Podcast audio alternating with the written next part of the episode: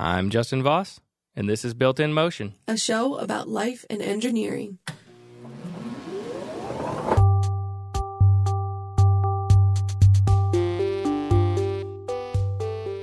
There are a lot of technologies that have the potential to greatly change the way we live our lives. A major one that feels like it's right over the horizon is the self driving car. I'm the voice of Knight Industries 2000's microprocessor. K-I-T-T for easy reference. A KITT if you prefer. Picture being able to wake up in the morning, hop in your car, and have it drive you to work, leaving you to catch up on some reading or maybe even a few more minutes of sleep.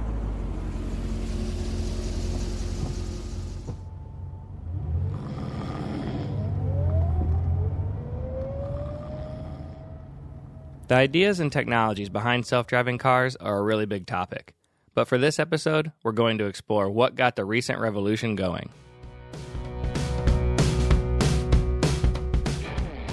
It's no secret that Google and other companies are working hard at making something like this a reality. But this isn't a new idea. people have wanted to have driverless cars for you know for a long time and there are all kinds of autopilot so you know suggestions from you know way back into the you know middle of the 20th century That guy you're hearing there is Mark Harris. He is a science and technology writer based out of Seattle. i think the first thing that really sort of took it out of the realm of futurism and science fiction was the darpa grand challenge and then the darpa urban challenges and these were challenges Here's engineer Ryan Isabel on DARPA. They are probably one of the most predominant research organizations for the U.S. Department of Defense. DARPA stands for the Defense Advanced Research Projects Agency. DARPA was originally created in 1958 and it was ARPA. And the main purpose of this at the time was to initiate research and development projects. And these projects were designed to help accelerate the technology and the science that goes into everything that we do in the U.S. military, ultimately for national defense. So DARPA's aim was always to develop technologies for the next generation of warfighters, technologies that they think could help US military personnel in, in conflict zones. If they could start automating vehicles, they could get people out of harm's way. The United States military started looking into autonomous vehicles in the early 2000s, and after a congressional mandate that made at least a third of all military vehicles be autonomous by the year 2015, they created an open call for designs and ideas with the DARPA Grand Challenge. The first challenge was held in early 2004 in the Mojave Desert region just outside of Las Vegas, along a 150 mile or 250 kilometer course. The first competition they did was actually very much in the sort of desert environment. It was off road driving, um, the ability to, uh, you know, navigate between waypoints on what may or may not be real roads. So it was more about tracks. It wasn't about reading road signs, it was about avoiding trees, avoiding animals, avoiding other vehicles, and finding the best route, um, you know, through a desert or, or, or you know, other unobscured environment. The official stated goal of the 2004 DARPA Grand Challenge was to leverage American ingenuity to accelerate the development of autonomous vehicle technologies that can be applied to military requirements. where they kind of opened their doors and said, you know, anyone out there in academia, anyone out there in the private sector, come and show us what you can do, and we'll test these cars against each other, these vehicles. Um, we'll see whether they can really drive themselves, and um, you know, name a winner. $1 million was put up by the government for the team that could complete the entire course the fastest. And although this was a United States challenge, individuals with foreign citizenship were eligible to participate if the team had at least one U.S. citizen. The challenge brought everyone from big universities and tech companies to garage tinkerers. Yeah, pretty much all the big technology names you'd think of: Carnegie Mellon, MIT, Stanford, you know, Berkeley. You know, a bunch of them, um, a bunch of different um, universities. 106 teams originally applied, and 25 made it to the qualifying event held in California. And only 15 were given a shot at the money in the desert. And what you will witness today is some of the most advanced machines ever built uh, for demonstrating ground robotic technology. We're going to be starting off this morning. Uh, we had 15 vehicles qualify for this event. Uh, the first vehicle out to shoot uh, is the red team. The last vehicle out to shoot, number 15, is the blue team. Uh, and we have every color of the rainbow of vehicles in between. The exact course wasn't released until the night before, but the overall rules were relatively simple. Vehicles must demonstrate autonomous behavior and operation at all times. Vehicles must be unmanned and no animals are permitted on board. No team may send a vehicle a signal of any kind, whether visual, radio frequency, or sonic. The vehicle may not transmit or receive any signals other than freely available navigation signals like GPS. the whole place was, you know, the whole place was cleared of, you know, human life before, um, before any any of the vehicles could work. Because at that point, these were really untested and untried systems, and some of them, you know, didn't perform particularly well. Some of them did drive off the road into ditches, um, you know, and there were a couple of I- impacts between vehicles at that point as well. No one was quite sure on what technologies would give the best bang for the buck and what would work the best to help the vehicle orient itself. Some lower budget teams tried using accelerometers. Back to our engineer, Ryan Isabel. They'd have accelerometers in three axis, which means they'd have one going forward and back, sideways, um, and one going up and down. So they could use, in, in theory, you could use these to calculate exactly where the vehicle was based off of the acceleration that it measures. In reality, there's so much error that it doesn't take very long for these cars to generally go off course. So the next step is incorporating GPS, Global Positioning System, incorporated with the accelerometers. So now it could tell you how fast it's going, which direction it's changing, but then it would use GPS to correct those errors. One team who didn't think building a self driving autonomous vehicle was quite hard enough was a team known as Blue Team, headed up by UC Berkeley undergraduate student Anthony Levandowski. Anthony and his UC Berkeley team built the competition's only autonomous motorcycle. To balance the two wheeled machine, onboard computers would read data from its inertial measurement units in order to determine and correct the angle of the vehicle, and to see, it used stereo cameras. which work very similar to how your eyes work. When it's collecting two different images, it can tell whether these images are further to the left or further to the right. It can also tell depth based on similar to how your eyes do. Not only is building a bike that can balance itself difficult, but you're also having to deal with building everything on a smaller scale. you know, part of the challenge there was to get everything you need um, to run the computers on board as well. So that means getting the power on board. They must have been really um, incredibly serious about getting power miniaturization, getting the batteries there, and getting the bike to balance itself as well. So yeah, that they they had a lot of challenges to overcome that the other teams who were driving with four wheel vehicles didn't really have to overcome. So yeah, it's it's you know a really impressive entry. The fact that it didn't actually perform very well in the competition um, doesn't detract from the fact that it was a really a you know a, a really imaginative and quite pioneering effort. Like Mark said, the bike did not perform very well and was actually scratched from the official event due to the autonomous clutch and cruise control not working. But even though other vehicles did compete in the 2004 challenge, no one was able to complete the 142 mile course, which is a little over 228 kilometers for the rest of the world. That meant no one collected the $1 million prize. Carnegie Mellon University's converted Humvee made it the furthest distance of 7.32 miles or 11.78 kilometers. With the prize unclaimed, DARPA held another grand challenge in 2005 on a new desert course. They raised the prize to $2 million, and here is where the newest technology for autonomous navigation really shined. And in, in the second iteration of the DARPA challenge, when everyone had the same laser unit, um, then it really was noticeable that those teams did better, and and, and that the laser teams, the, the teams equipped with the lidars, were really by far the best performers in that in that competition. LIDAR is a surveying technology that measures distance by illuminating a target with a laser light. The term LIDAR was created as a combination of light and radar. Yeah, if you think of it like radar, um, but with laser light, so you're basically firing out a very low power laser beam um, in all directions from the top of the car. Radar will send out a wave of radio waves, and then there's also sonar, which Works by measuring the time it takes to shoot a sound wave out. It re- will reflect off something and come back, and that amount of time is easily calculated into a distance. LiDAR works very similar to that, except for it shoots out a laser. which is why a lot of the, uh, the early units looked like having a flying saucer or a dustbin on top of you know a garbage can on top of a on top of a vehicle, and it was basically a spinning mirror array that would that would fire a laser out in all directions, you know, like a radar does when it spins around.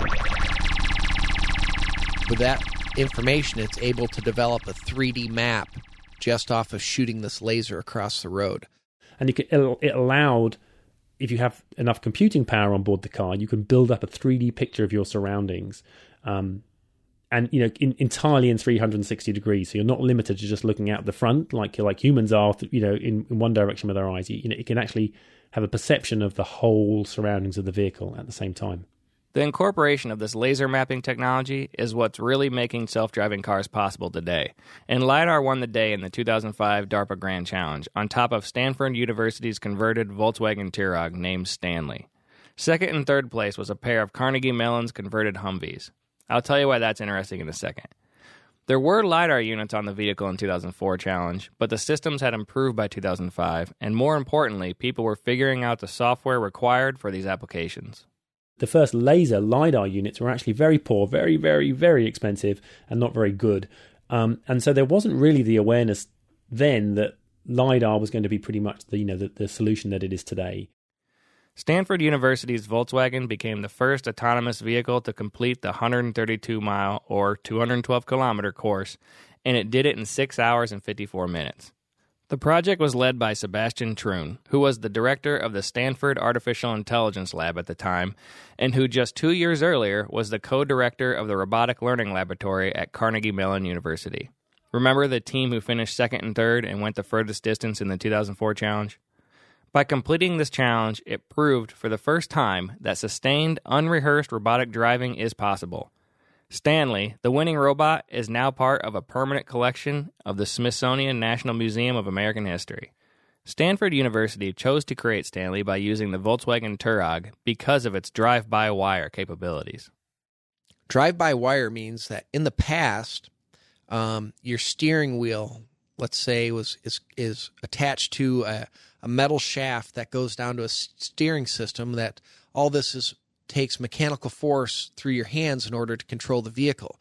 When you step on the gas pedal, for example, you take a, a cable that was attached either to your carburetor or to your fuel injection system, and it would pull a lever based on how much pressure your foot is putting on the pedal. Well, drive by wire the steering wheel is attached to a rotary potentiometer. And what that does is that takes and measures how much force is being put through the steering wheel or what position the steering wheel is, then takes that signal, sends it through wires down to a motor that's right on the steering on the rack and pinion steering system and that's what controls the torque going through the steering system. It takes the position of your acceleration pedal of your gas pedal and it converts that into ones and zeros and it sends that to your fuel injection system to allow it to know how much how much acceleration or how much gas the driver is trying to look for. It eliminates all the mechanical links between the driver and the vehicle. The final DARPA challenge for autonomous vehicles was the DARPA Urban Challenge. This time, DARPA wanted to see what these vehicles could do in more closed city streets. Um, you know, highways are relatively safe environments, even though it you know it looks like everything's going really fast. Um, but you don't need great maps as long as you stay within your lane and avoid other vehicles. You don't need to have this, you know, a, a huge amount of decision making abilities. But city streets are much more complicated. You need to take a lot of inputs from different things. You, you, you don't just not want to know that you are, you know, things move. You know, there are pedestrians, there are pets, um, there are all kind of, you know, urban detritus. You know, there's rubbish on the road. Um, there are street signs. There are policemen that might be um, indicating to you, you know, waving you or you know, flashing lights. The Urban Challenge was held at the former George Air Force Base in California. The rules were pretty much the same as the two previous challenges, and this time they not only had to avoid other vehicles, but also more urban objects like carts, bicycles, traffic barrels, and follow all California driving laws. They also had to be able to operate in parking areas and perform U turns if necessary. 11 teams made it through the national qualification event on November 3, 2007, and the race was on. 30 man vehicles were released onto the course to add traffic congestion. Not all cars started the race at the same time, but the first to cross the line was Stanford, who this time, with the help of Volkswagen, modified a 2006 Passat wagon. The Passat was blue and featured large Red Bull sponsor logos on the side, just like the Volkswagen Touareg built for the Grand Challenges. The Passat was equipped with five different laser rangefinders. One of those was the Velodyne LiDAR system, which is equipped with 64 laser diodes and is mounted on the roof and spins, providing a 360 degree field of view. The system also included a distance measurement unit to know how far the wheels had traveled, a GPS aided inertial navigation system, five separate radars, two quad core computer systems, and a custom drive by wire interface developed by Volkswagen's research lab. But that wasn't quite good enough. DARPA used a judging system of total time to complete the course and how well the vehicle followed the driving laws. It was determined that Carnegie Mellon University's 2007 Chevy Tahoe, developed alongside General Motors, had a faster time, averaging 14 miles per hour through the course, and was the winner, claiming the $2 million prize. The Chevy Tahoe named Boss was a black Tahoe and featured two large General Motors logos on each side and one on the hood, along with Caterpillar logos. Two companies who could greatly benefit by supporting this kind of vehicle automation. Carnegie Mellon's Tahoe was equipped with a GPS and inertial measurement unit, two high dynamic range cameras, five radar units, two different LiDAR systems, including the spinning Velodyne LiDAR on the roof, for a total of 11 LiDAR units. A commercial off the shelf drive by wire system was integrated into Boss with electric motors to turn the steering column, depress the brake pedal, and shift the transmission. Of the 11 teams that entered the Urban Challenge, six completed the 55 mile 89 kilometer course, and four did it in under the six hour time limit. There's many technologies that would not be where they're at if it wasn't for DARPA. Um, DARPA is like the hub where you're bringing all these different technologies together. Things don't really happen unless there's a challenge or a deadline. It's kind of like necessity is the mother of invention. Well, DARPA creates that necessity. They put that financial prize out there of $2 million or $1 million to challenge people to make these self driving cars. From here, self driving cars became a thing people really thought about as a possibility. In the driver's seat here, but the car is driving itself. And These self-driving cars. autonomous car technology. a real self-driving thing. car. And it- mm-hmm. Anthony Levandowski, who is the UC Berkeley graduate that spearheaded the development of the university's autonomous vehicle for the DARPA Grand Challenge, started a company called 510 Systems with two other Berkeley engineering graduates. When Levandowski went to work at Google on their new Street View system, 510 Systems shifted their work to developing a machine controlled camera. The company designed a processing board that could take inputs from digital cameras, high end GPS units, and inertial sensors, and then integrate the data from those systems so that the camera images were coded with positional data. So Levandowski was really a big player in the robotics community around there at that time. Um, and so he was kind of a well known figure in terms of creating little robotic projects. Obviously, the Ghost Rider project, his project for DARPA, get him a lot of attention. So he was kind of on the radar of a lot of um, media outlets at that time. This led to an opportunity for Anthony to build another autonomous vehicle, but this time it was for a TV show. Anthony Levandowski was approached by the um, Discovery Channel TV show called Prototype This, and they said, "Oh, we know. Could you build us a an, an automated pizza delivery vehicle?" Um, and of course, he kind of jumped at the chance, and 510 took that task on board, and uh, you know went all out to develop this Prius into a in, into a robotic pizza delivery car. Prototype This was an engineering focused show on the Discovery Channel that premiered in 2008 and had one season. The series' stated goal was to look into the viability of gadgets and technology seen in science fiction movies. Anthony and 510 Systems picked up a Toyota Prius to build on because of its cost and the ease of tying into its drive by wire capabilities. So let me just tell you the steering, the gas pedal, and the brake pedal are the only three things that you need to control when you're driving a vehicle. All three of those are drive by wire on a Prius, which makes it a great candidate for a full size RC car or a fully automated driving vehicle. The gear shifting is even electronic. because it didn't have the ability to reliably detect pedestrians or certainly predict their behaviour, um, the police really didn't want it to be driving on the streets on its own. It had police cars in front, police cars behind it, and no one was allowed to actually even you know risk interacting with it. So it basically had you know nice empty streets to drive on, but it did drive on real public streets and it navigated them pretty well. Um, it just had one um, little impact as it was coming off the Bay Bridge. It it, it just clipped the rear um, side of the vehicle, and that was because in their hurry to build in their hurry to build this system, they didn't teach the car. They didn't teach the robot that was building the car how big the car itself was. they kind of didn't they didn't they didn't put the the car's dimensions into the calculation. So the car just thought of itself as like a point in space, um, and and obviously it just it it uh, it clipped it clipped the side of the bridge as it was coming off. Um, you know, it wasn't a big impact. It didn't stop the vehicle. It didn't stop the test or the TV show, but it kind of shows the sort of the sort of speed with which this is being developed. It was really his creating this and showing that it was possible with this Prius vehicle that I think inspired Google to start thinking about the possibilities for for themselves as a you know scaling this up. Another Google hire was Stanford University professor and 2005 Grand Challenge winner Sebastian Thrun, who also co-invented Google Street View through a Stanford project.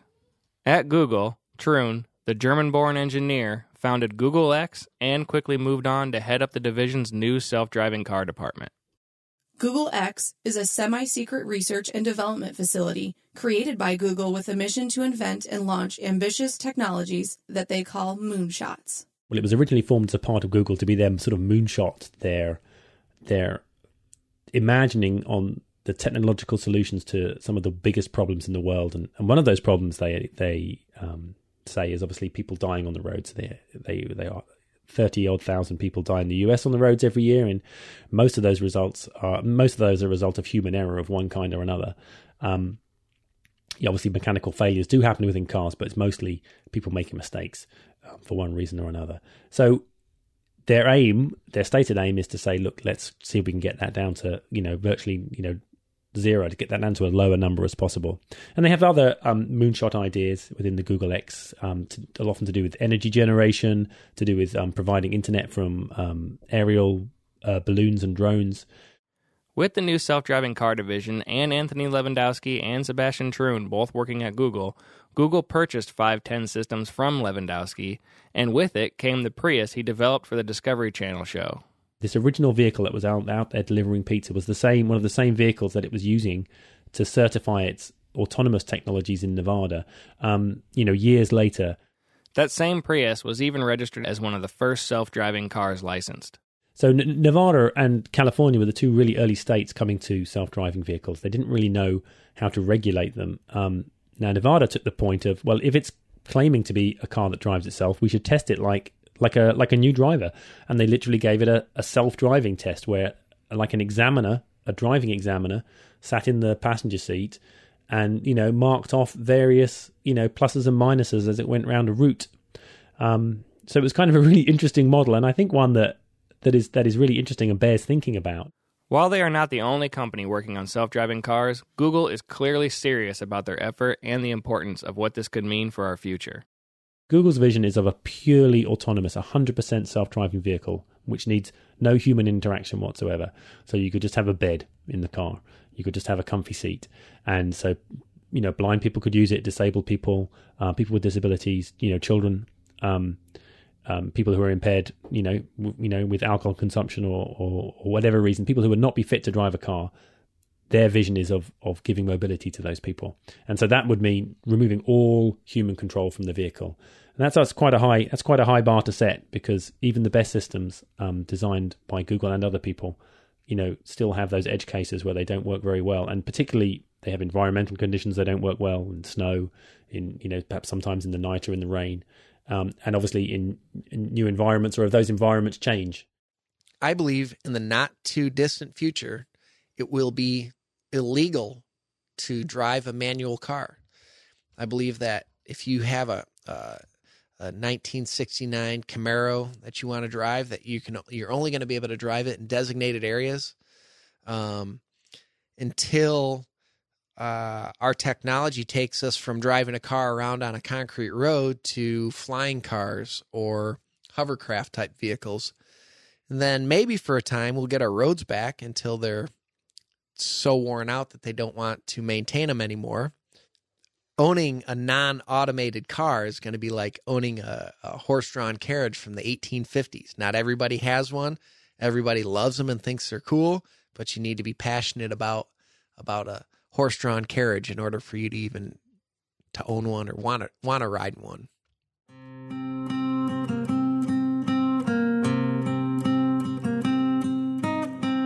It's hard to tell where the world of self driving cars will take us, but we do know we don't plan for this to be our last time talking about it.